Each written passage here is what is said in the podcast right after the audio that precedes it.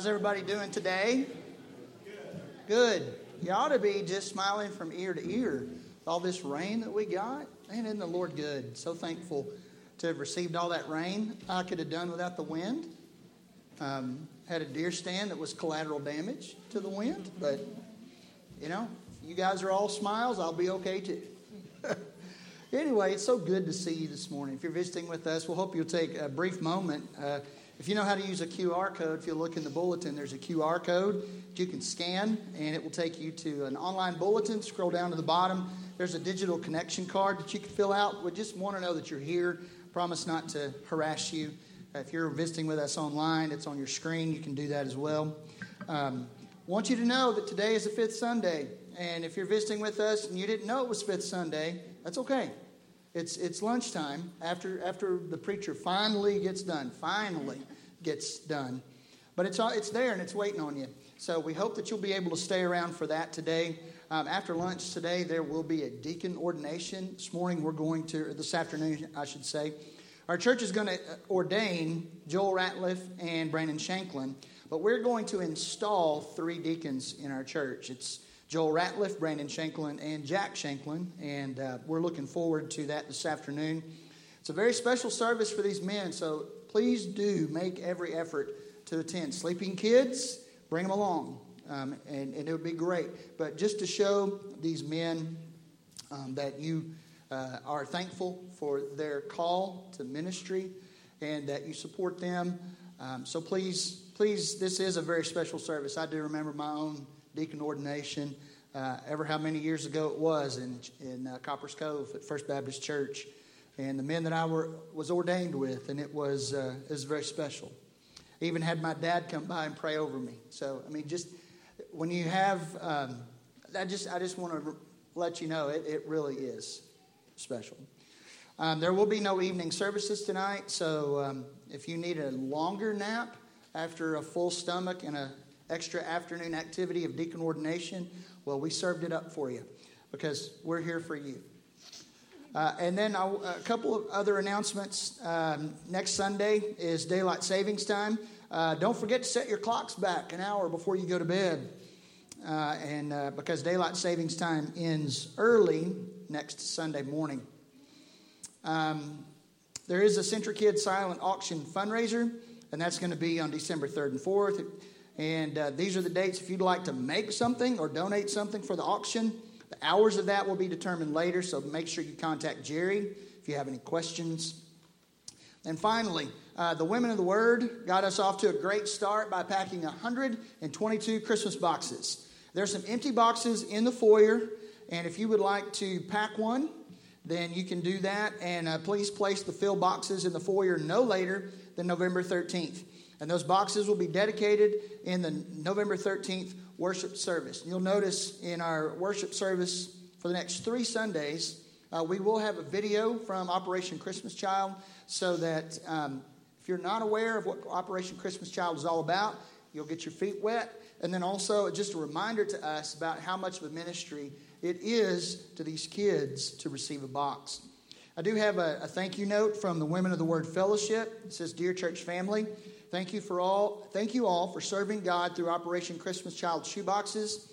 Last Tuesday, we packed 122 shoeboxes.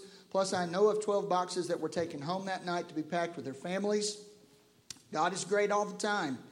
Also, if you have not had a chance to help and would like to help, you can still pack a box on your own or make a monetary donation to help cover shipping costs. There's also a 12 week discipleship class that only costs $6. I highly recommend that you pay for that because you'll see testimony of that in uh, subsequent videos about how God has used that discipleship class to bring kids into the kingdom. So, after the completion of this class, the child will receive a New Testament Bible in their own language. Thank you again for your service and sharing God's name, word, and love, Women of the Word Fellowship. So, Sam, yes, sir.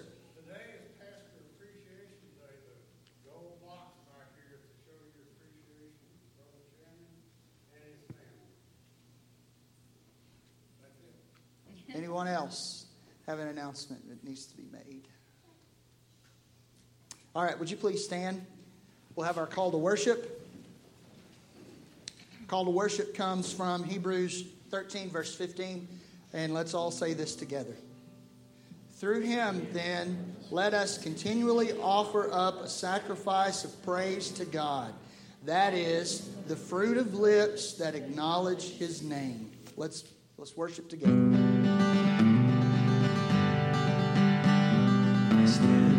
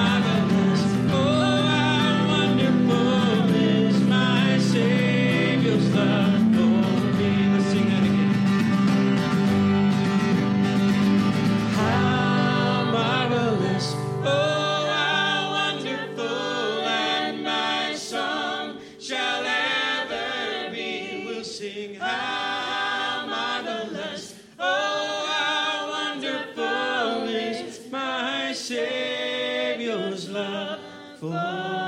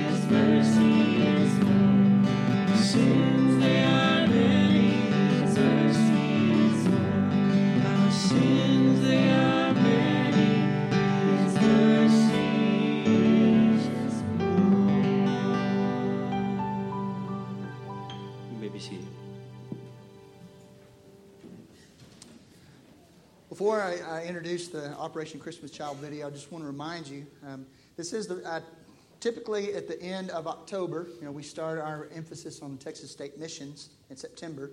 Typically, toward the end of October, then we send in, and it hasn't been sent in yet, has it, Marcia? Have you sent in the? Okay. So we have surpassed our goal, and if you hadn't had an opportunity to give yet, you can still do that. There are envelopes in uh, the pew. You can do that and write a check designated in the notes, however you'd like to do it. Uh, but there is there is today, and uh, if you tell Marcia, hey, wait, I haven't I haven't given yet, and left my checkbook at home, she'll probably wait on you. But uh, praise the Lord for um, our church, and and we're used to this. We surpass our giving goals. Praise the Lord for that. Um, so I trust that the Lord's going to use that for His glory in the state of Texas. Uh, but we transitioned from the state of Texas to around the world. We're kind of in that in between time between um, state of Texas and then Lottie Moon, which is international missions, uh, which we take. Uh, we began that in, uh, in the end, toward the end of November. Uh, and so in that in between time, we get a little time to focus on international missions again with Operation Christmas Child Box uh, Ministry. Last year, we, how many? 300 and. 302 boxes, and we're already 122 ahead of the curve. So, got a couple more Sundays if you'd like to get your box done. Empties out in the foyer. If you have any questions, you can make sure and talk to Jerry. Uh, Barbara, I think, is also someone you can talk to. Kayla, with all the box packing they did last week at Women of the Word, she'd be able to help you as well. But if you have any questions, make sure and talk to those folks. But sit back and enjoy uh, the, the, the joy on these kids' faces as they receive their Christmas boxes. And when those lids come off those boxes, you've never seen such pure joy. so many smiles. The children just become wild and crazy. It's indescribable. to watch that child open that box for the very first time and see the look on their faces, and it's amazing that God used a simple shoebox to bring that much joy. This is amazing as you can see the children's faces. They're excited as they open up the gifts for the first time. What makes the gifts more than just gifts is the message that comes with the gift. This is the opportunity for a child to hear the gospel of Jesus Christ. That is the best gift of all, is becoming part of God's family. Thank you. We are very happy. God bless you. Yay! These people back behind us, they're giving their time. Families have given boxes. The enthusiasm, the excitement, it's off the charts. We're just so thankful for these volunteers. We couldn't do it without them. They are the heart of the ministry. And because of them, many children, like even me, accept Jesus as the Lord and Savior. What children need more than anything is love, hope, and faith in God. Every shoebox gift is an opportunity to share your faith. We thank you for this ministry that is yours, that you use a shoebox gift to go around the world to share the gospel of Jesus Christ. It starts with a simple shoebox gift, and from there, these gifts go around the world and are given to each child. It could be in a pickup truck, it could be the top of a bus, the roof of a taxi, camels and donkeys, canoes going up the river, whatever it takes to get these gifts into the hands of children. And that's only the beginning. After children receive the books, they get to go through a 12 lesson discipleship course. And these children, they're committing their lives to Christ. And they get to share their faith with other children. After a child completes the greatest journey, they graduate and receive a certificate and a Bible in their own language. My name is Romina Alejandra. I really like to draw and cook. One day I was drawing and I wanted some markers. And I asked my mother if she could buy them for me. She said no because she didn't have the money. Today we received gift boxes. When I opened the box and saw the markers, I was very excited. I learned about God through the box. Today I prayed that Jesus come into my heart. I am very grateful to everyone, to God, and to you all for bringing me this box. This box provides the opportunity to put a smile on a child's face, gets them to know more about Jesus Christ, and also be disciples so that they can be disciple makers in the world. They're trained and equipped to go out and share their faith with others. And many times in areas where it's an unreached people group, the Bible tells us the time is now. We have seen churches being planted. We have seen people being transformed. The mission of Operation Christmas Child never changes. Children are coming to Jesus, and children are taking the gospel to the ends of the earth. This is incredible. Millions of children around the world are being impacted by these simple shoebox gifts. One box can touch not just the child, but the whole family. So we need to keep packing those boxes and pray for the children that God will use this in a very special way. So thank you for being a part of it. God bless you.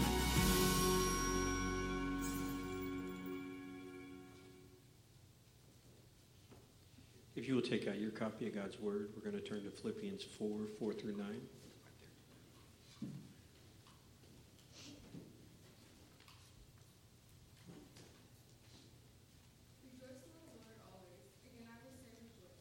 Let your gentle spirit be known to all men. The Lord is near. Be anxious for nothing. Be anxious for nothing, but in everything by prayer and supplication with thanksgiving, let your requests be made known to God. And the peace of God, which surpasses all comprehension, will guard your hearts and your minds in Christ Jesus. Finally, brethren, whatever is true, whatever is honorable, whatever is right, whatever is pure, whatever is lovely, whatever is of good repute, if there is any excellence and if anything worthy of praise, dwell on these things. The things you have learned and received and heard and seen in me, practice these things, and the God of peace will be with you.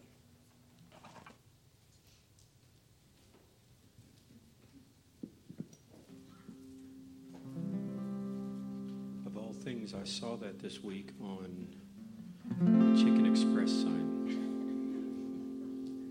I mean, y'all think that God can't work through fried chicken, I'll be real with you for a moment that I needed that verse in that moment because I had a really, really rough week. And I know nobody else in this room has a rough week. But here's the reality is that when we have a rough week, that God's bigger than our week. And there are times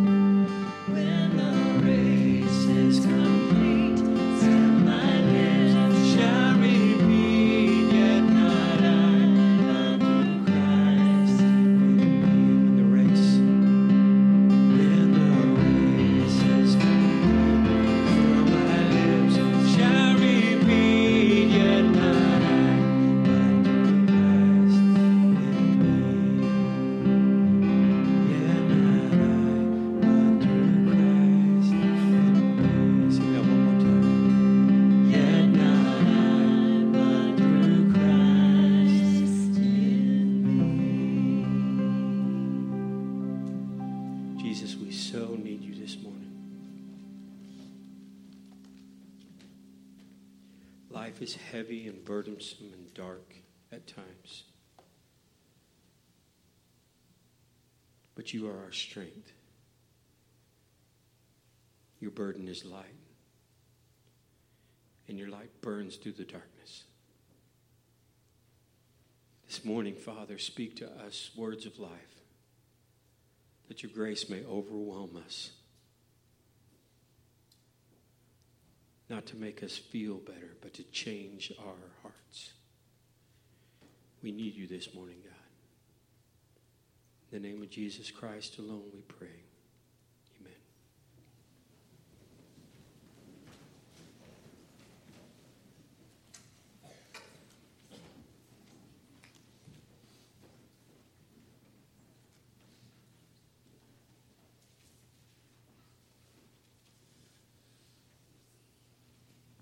Would you please take your copy of God's Word? Turn to the book of Hebrews. Be in Hebrews chapter 4. If you didn't bring a Bible with you, you should find a hardback black one somewhere around you. Hopefully, it's in the pew near you. If you'll turn to Hebrews chapter 4, which is on page 171 in the back of the Bible. We're still in a sermon series entitled His Glorious Grace. And the title, the subtitle of this morning's message is Taking Hold of Sufficient Grace. Uh, if you think back to last week, um, the, the subtitle of the sermon was The Sufficiency of Grace. And so perhaps you can see the practicality of the subtitle, Taking Hold of Sufficient Grace. I would ask you to please stand for the reading of God's Word. This is Hebrews chapter 4, verses 15 and 16, and this is God's Word.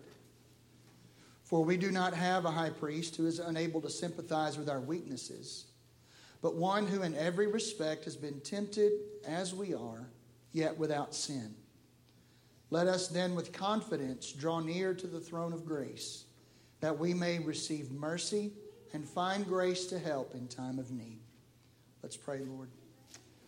Lord, we, we praise you for the last hymn that we sang, all that it says about our Savior Christ Jesus. How through it we admit our need, our weakness, and how we turn our hearts not to our suffering, uh, to perhaps a self imposed pity party, but we turn our attention to a risen Savior who is our great high priest at your right hand, our mediator, one who is, is no longer man just because he ascended to heaven. That's not true. No, he's God and man, fully God, fully human. And he is the perfect mediator for us, between us and you. And so, Lord, as we consider once again your sufficient grace, remind us of the ordinary means by which you instruct us to take hold of the grace that is yours, that is all sufficient. We pray this in the name of our Savior, Christ the Lord. Amen. You may be seated. As I indicated, last week's sermon was on the sufficiency of grace. Talked about how God's grace is sufficient. God's grace is sufficient for our salvation. And in that sense, we use the word grace in this way that God's grace in salvation is his unmerited favor towards sinners. People that could not earn it, do not deserve it, get grace, receive salvation. God's grace is all sufficient for that. Don't ever, if you're a person here today, you've never received Christ Jesus as your Savior and Lord, you might say to yourself, but you don't know me. You don't know me. You don't know what I've done. Well, I don't need to know all you've done. I know that there's a Savior who has done it all to take care of your sin. His grace is all sufficient for your sin. You couldn't earn it, you don't deserve it. And that's why it's all of grace. God's grace is also sufficient for our sanctification, God gives to us the gracious gift of holiness. God's grace is also sufficient for our suffering. And here's where last week, when we uh, talked about Paul and, and his thorn, and he heard the words from the Lord after he prayed three times, Lord, please take this thorn away from me, because it was causing him to suffer. It was a messenger of Satan designed to harass Paul, to keep him from becoming conceited. And he heard these words from the Lord 2 Corinthians 12 9. But he said to me, My grace is sufficient for you, for my power is made perfect in weakness. Don't know that those were exactly the words Paul was hoping he would hear. I think he was hoping that the thorn would be removed. But instead, he said, Not going to remove the thorn, but I'm going to give you grace that's all sufficient for that thorn. It's bigger than that thorn. It will outlast that thorn. When that thorn is a thought 10,000 years from now in, in the recesses of your mind, you'll remember the thorn, but you'll, it, it will be dominated by this grace that was all sufficient. And again, when a person comes to Christ, we think of God's unmerited favor towards sinners. That's what grace is. But for believers, we turn to a different definition, a different sense of the word. It's the divine power given by God for the Christian life. So, again, the subtitle of this morning's sermon is Taking Hold of Sufficient Grace. And it's based on the question how do you take hold of sufficient grace? The sufficient grace the Lord promised to Paul he initially promised it to Paul, but it's also a promise that by virtue of being a believer, just like Paul, we can claim. So that's going to be the focus of this morning's sermon and next Sunday's sermon. And there's a lot that could be said to answer the question how do I take hold of sufficient grace? But in general, the answer is really quite simple. And the writer of Hebrews helps his readers arrive at the simple answer. And so that's my prayer for us that we will arrive at the simple answer of how to take hold of sufficient grace. There's four assumptions in this text in Hebrews, and the first one is that we will have times of need. Need comes in various forms. There are a couple that are mentioned here in the text. Verse 15 talks about weaknesses. Weakness is um, a, a Greek word that communicates the fact that those who possess the weakness are incapable. Incapable, don't have the strength. They're, not only are they incapable, they are ineffective. So let's say that there's something coming at them that they need to fight off. They're unable to because they're not weak enough. And whatever defense they put up, they're not, it, it's not enough. Therefore, People who have weakness are susceptible to temptation. And that's the other uh, um, need that is described in the text or mentioned in the text. In verse 15, it talks about temptation. That Jesus, our great high priest, was tempted just as we are. And temptation is usually temptation to sin. And I want to stop right there and say, you probably think, well, duh, Pastor, we, we understood that. I want to take this just one step further and make sure you understand something. Because I don't know if you've ever had evil thoughts pop into your mind, bad things pop into your mind. I wish I could say that that wasn't true about me. But to have things just pop into your mind, you think, could I really think that? Am, am I really, am I really saved? If I think this, am I, am I actually called to the ministry? It's one thing to be tempted, it's another to sin. And there's a difference between the two. Our Savior was tempted, yet did not sin. Temptation is not sin. So when temptation comes, don't think automatically, I'm this sinful human being. Satan wants to make you believe that. But temptation is not sin. Need takes other forms. It can be hardship or struggle. It can be the trials and tribulations of life in general, and especially those that we encounter in the Christian life. Like Christ said, if anyone wishes to come after me and follow me, let him deny himself, take up his cross daily, and follow me. Doesn't sound accept, doesn't say uh, hop in the Cadillac Escalade and, and we're going to just roll down the street, uh, down, down Hollywood Boulevard, and it's going to be just all peaches and cream. He says, take up your cross.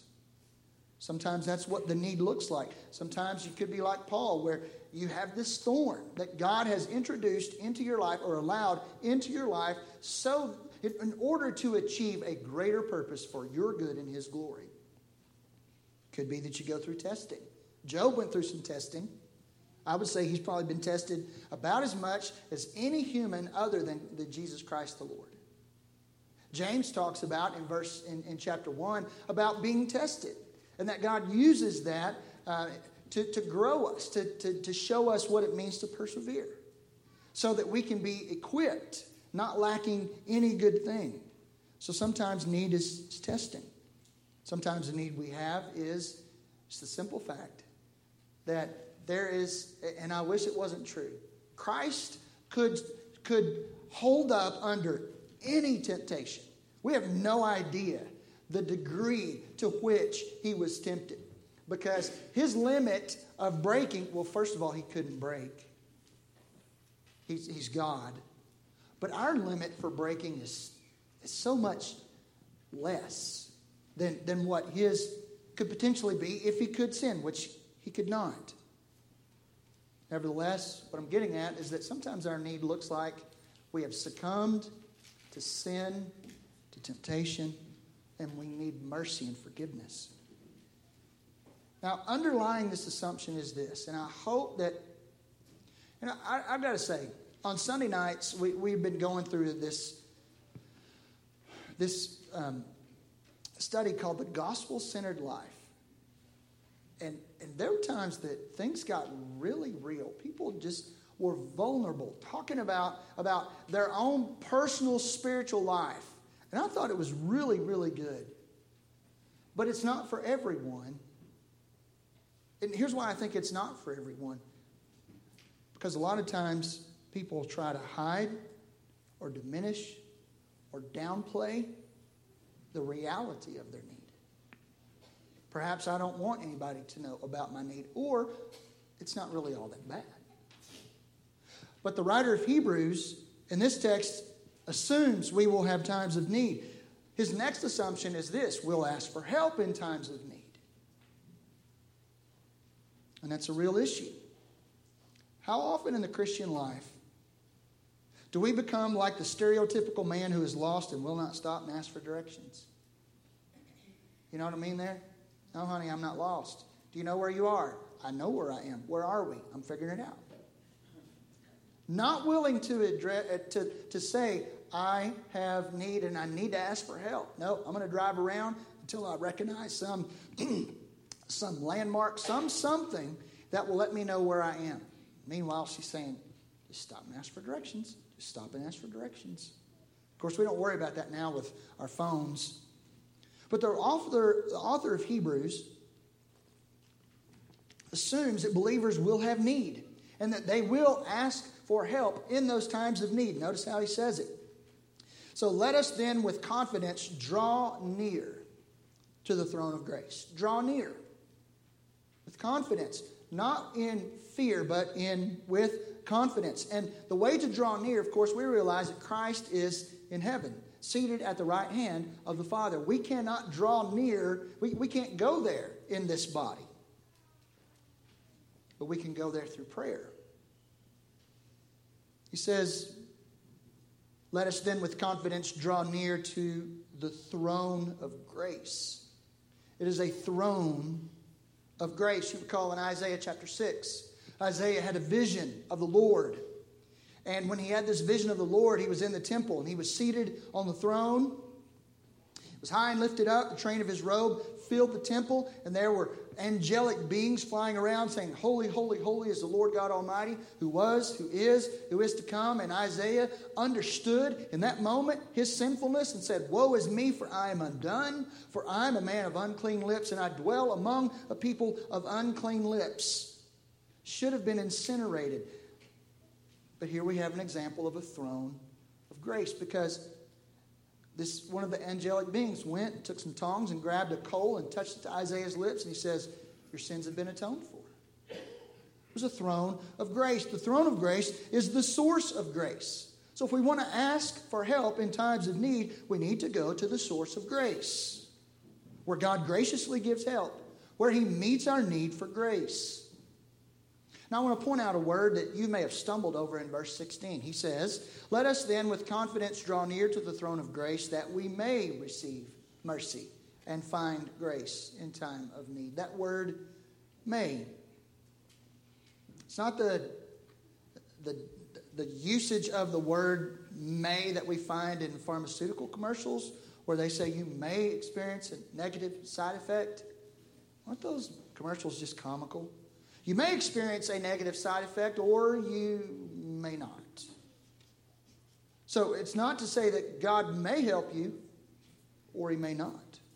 No, the help is assumed, but the condition is not set on God, but it's on the person. Help is conditional on drawing near, not on God. And if you draw near in times of need, we will receive mercy and find grace to help. That word in Greek for help is a word boethia.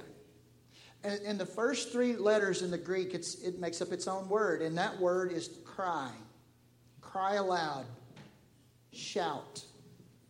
In other words, I can remember when Sydney, now Reagan, she slept through the, through the night at one month. Thought we were the parents of the year thought we had this down. And Sydney, she changed the she changed all that up. We, we weren't we weren't as good of parents as we thought we were. She wouldn't sleep through the night.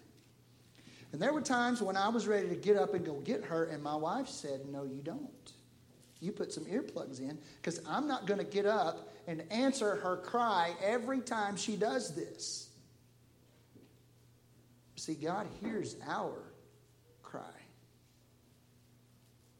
And He gives help in time of need. Now, I want to introduce you to a term. Maybe you've heard it, maybe you haven't. You might have heard it perhaps in a Catholic context. But I'm going to explain this from a purely Protestant context. It's the term means of grace. Means of grace. And a means of grace, it's the instruments ordained by God to be the ordinary channels of grace to the souls of men. Now, why would I bring this up? Just hold on promise I'll get there. But let me go through this definition real quick. Ordained by God. Okay? Means of grace are not something that men create trying to, to figure out a way to receive grace from God. No, these are ordained by God, not created by men. And then there's another word I want you to focus on. It is the word ordinary. Ordinary. It's available every believer. It's not, it's not like a spiritual gift. You know, we are each, as believers, given different spiritual gifts and talents. Uh, one of, mine is teaching and preaching. It's not necessarily hospitality. Some of you, man, you have the gift of hospitality. You have the gift of giving. You have, I don't know, you, you have that gift, but not everybody has it. But the means of grace, the instruments that God gives, to mankind are ordinary. Now, I want to follow this quickly by saying ordinary doesn't mean powerless. Doesn't mean powerless. Doesn't mean that it's like, okay, you got means of grace that are ordinary, and it's, it's the version of going to the dollar store. It's a dollar store type of thing that, that, that God has instituted. No, that's not it at all. It is filled with divine power. Notice also that these it's ordinary channels of grace. It's God's delivery system of grace. And it's to the souls of men. It's spiritual. It's not physical. So get to the point, Pastor. In this text, there are two means of grace. God's delivery system instituted by Him to deliver grace to the souls of human beings who are longing to take hold of sufficient grace. One is prayer. It's, an ordinary thing. It's available to everyone. He says, Let us then with confidence draw near to the throne of grace in prayer. That's one of the means of grace that's talked about here. But the other one is the promises of God in His Word. That's, that is assumed here. That, that there'd be an understanding of what the high priest is and where he is and his work, and that he truly is able to sympathize with our weaknesses. So here we find in one place two means of grace prayer and the promises of God. There's an encouragement here in this text for us to exercise our faith in Christ's atoning work. He is our high priest. And that as our high priest, he's sympathetic. He understands us, he feels for us. He can understand temptation and sin. And God is a good and gracious king. He's merciful. He's overflowing with loving kindness. That's the promises of Scripture. So that when we turn in times of need to, to ask for help, we have faith in a God who wants to help, who wants to meet our need. And that's why I took, I took a moment to talk about this because there is a key word in verse 16. Let us then with confidence. Confidence approach the throne of grace. Draw near through prayer with confidence, not shirking in fear. That word confidence conveys the sense of boldness in the presence of someone who has great rank or power. I think we'd have to all agree that there's none above the King of Kings and the Lord of Lords. And you remember how Isaiah, he got knock kneed when he saw the king high and lifted up. And we can understand why he would say, Woe is me. He, would, he didn't have boldness in that moment. He shirked in fear because he saw God, uh, the, the Lord, high and lifted up. But we as believers, we don't shirk in fear. No. We draw near with confidence. Now, if you want to see some examples in Scripture of drawing near to God in prayer, praying the promises of God, turn to the Psalms. Turn to the Psalms over and over and over. If you want to pray the Word of God, open the book of Psalms. Find one that speaks to your soul, that connects to the particular instance that you're going to. Open your mouth and pray it. You are putting into practice both means of grace. Do it with confidence. There's a third assumption, and I'm going to try to speed up here. There's a third assumption. We have a sympathetic high priest who cannot fail. Cannot fail. Jesus is our high priest. He's the mediator between God and man. He is a mediator who is both God and man, fully God, fully man, God incarnate. He gets us, He understands us. He's sympathetic. He can feel for us and with us in our situation. He can appreciate when we are tempted. When we go through hard times, remember, Jesus basically went to the cross alone his disciples abandoned. Jesus knows what that feels like. He can appreciate our condition because he's had the experience of pain and suffering. He understands fully that we are incapable and ineffective, that we're susceptible to temptation as sin. Why does he know that? Because the verse says he has been tempted. He's one who, in every respect, has been tempted as we are. He understands. He's experienced the full onslaught of temptation, such that we will never experience. And it says there, who in every respect has been tempted. Now, this is an interesting construction in the Greek. It's a, it's a perfect participle. And I'm going to cut to the chase and tell you why you need to know that. Because, you know, Christ has ascended to the right hand of the Father. And you might think that Jesus has forgotten what it was like to be on earth, to be tempted and tried and tested. No. He carries with him right now, as your sympathetic high priest, a very vivid memory of what it was like to be tempted. That's why he's so sympathetic to you. And our sympathetic high priest cannot fail. He cannot fail. Notice what it says at the end of verse 15. He was tempted as we are, yet without sin.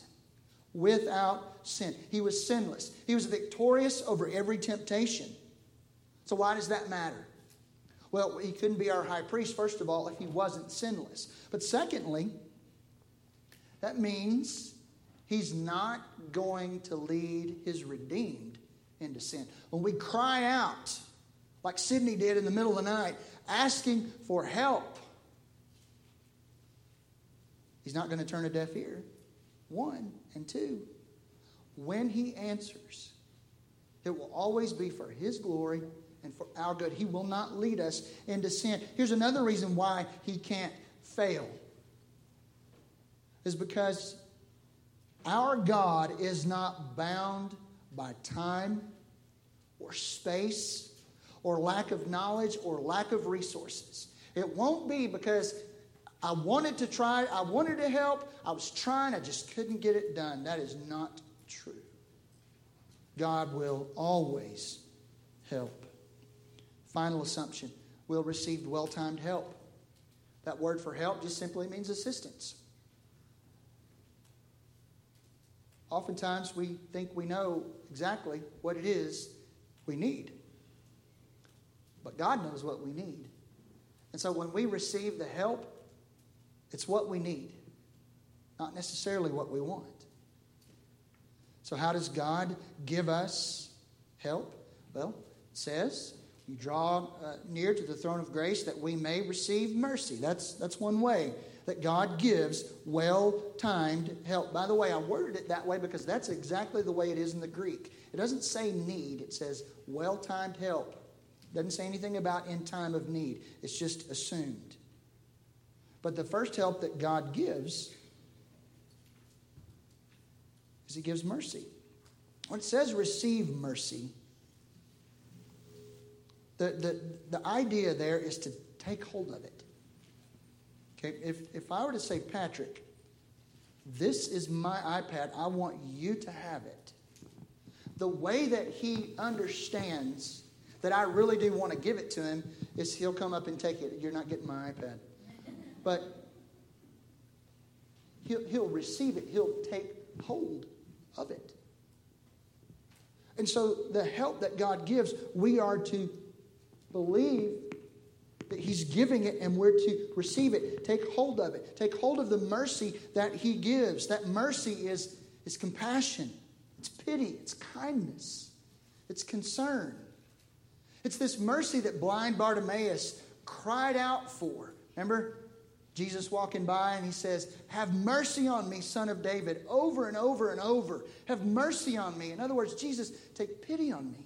Be concerned with my concern. Show kindness to me. Be compassionate. The second help is promised is finding grace. That word find means simply to attain a state or condition. Think of it like this Someone, and you've probably used this, this, this phrase before I have found peace. Anybody ever used that before? I've found peace about this situation. In other words, they, they've attained to this, this, this state or condition of peace. So when God gives well timed help, He gives grace, and we actually we attain to a, spirit, a, a, a state of grace. What does that mean? Well, if we understand grace in this context, not as God's uh, unmerited favor to undeserving sinners, but instead uh, uh, understanding as divine empowerment, then finding grace means that God, through his Son, through the high priest, the mediator, gives his weak people who draw near to him confidently to the throne of grace, he gives them empowering grace. It's, it's an empowerment. And it's always, always well timed. You think about Exodus, people of God in Egypt. Finally, Passover, they're led out and they, where are they? They're at the Red Sea. And all of a sudden, there's the Egyptian army, hot on their heels, and they need help. And, and they're little, they don't have a whole lot of faith, but they just kind of cry out to Moses Did, did God just bring us out here to kill us? God had perfect timing, gave them the help that they needed. Later on, you'd think they'd learned the lesson. They get hungry, their tummies are rumbling, probably like yours is right now. Hurry up, Pastor. I'm almost there. Their tummies started rumbling. Had they not remembered that God had led them to the Red Sea, through the Red Sea, parted the waters? They came out on the other side. The Egyptian army totally destroyed. Had they forgotten that? Seemingly. So they cry out, We need, we need food. Our bellies are, are empty. God gives well timed help. So there's the four assumptions. We're going to have need, we're going to ask for help. We have a sympathetic high priest to whom we turn through using the means of grace, prayer, and, and promises of God's word, and we will receive well timed help. And I want to close with this. I want to challenge you, believers. Take hold of God's sufficient grace. First, God says you must come to Him. And you must ask boldly. You must ask confidently. If you ask in any other manner, why should you expect Him to respond? If there was no confidence but only doubt or even fear in asking, why should you expect anything from Him? Second thing, believers, you may indeed draw near, confidently expecting mercy and help, but in response, God may give you what you truly need, what, not what you think you need. It's still mercy and grace there. Don't, don't count those out as uh, not being merciful, not being gracious. No. God may give you what you truly need, not what you think you need. And so, real trust in God says, Thank you, even when you don't receive what you want. Finally, notice that, that God supplies what we need just when we need it.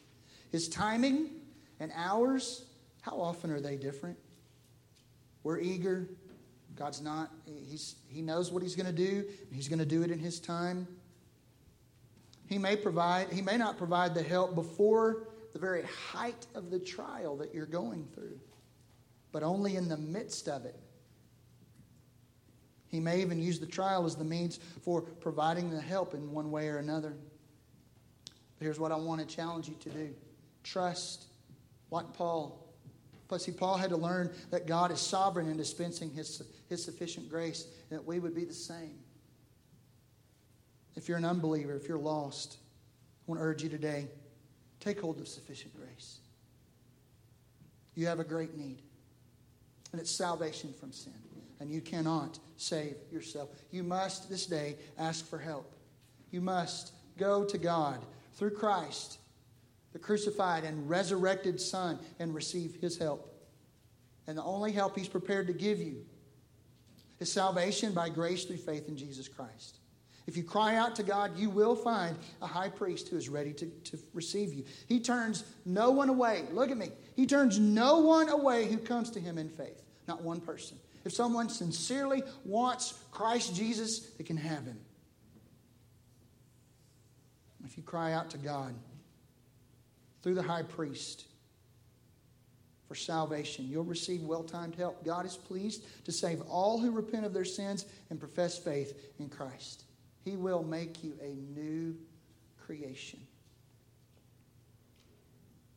So, whoever you are, whatever your situation, take hold of sufficient grace.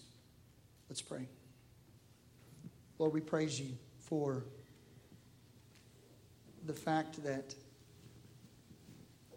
you have given us exactly what we need. And it's ordinary. We don't have to go up to heaven and bring it down. We don't have to cross some ocean, travel a great distance. No. You have given to us prayer and the promises of your word.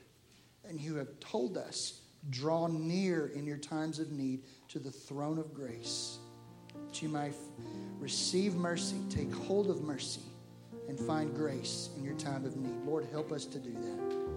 There are any here today, Lord, that don't know Christ as Savior and Lord, I pray today would be that day. Lord, work on their hearts. Show them their need for Jesus. Lord, we love you and we praise you. It's in Christ's name we pray. Amen. Let's stand. We're going to sing Wonderful, Merciful Savior. If there's any kind of decision you'd like to make during this time, feel free to do so.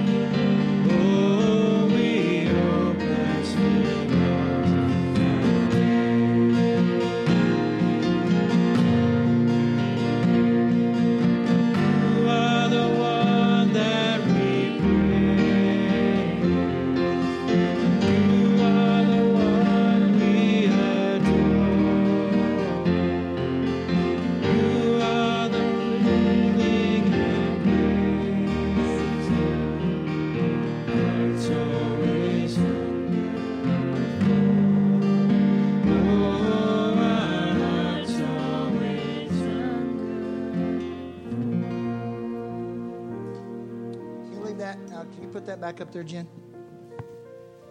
Y'all can be seated.